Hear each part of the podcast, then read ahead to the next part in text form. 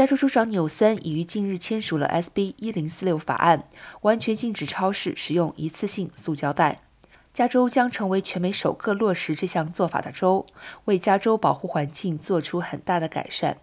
法案将于二零二五年一月开始执行。六年前，加州选民通过六十七号公投案，禁止超市在结账时提供一次性塑胶袋。而这次通过的 SB 一零四六法案将禁止结账前用来装特殊物品的一次性薄塑胶袋。这些大卷的薄塑胶袋经常出现在蔬果区，用来提供给客户收纳挑选的散装水果以及蔬菜。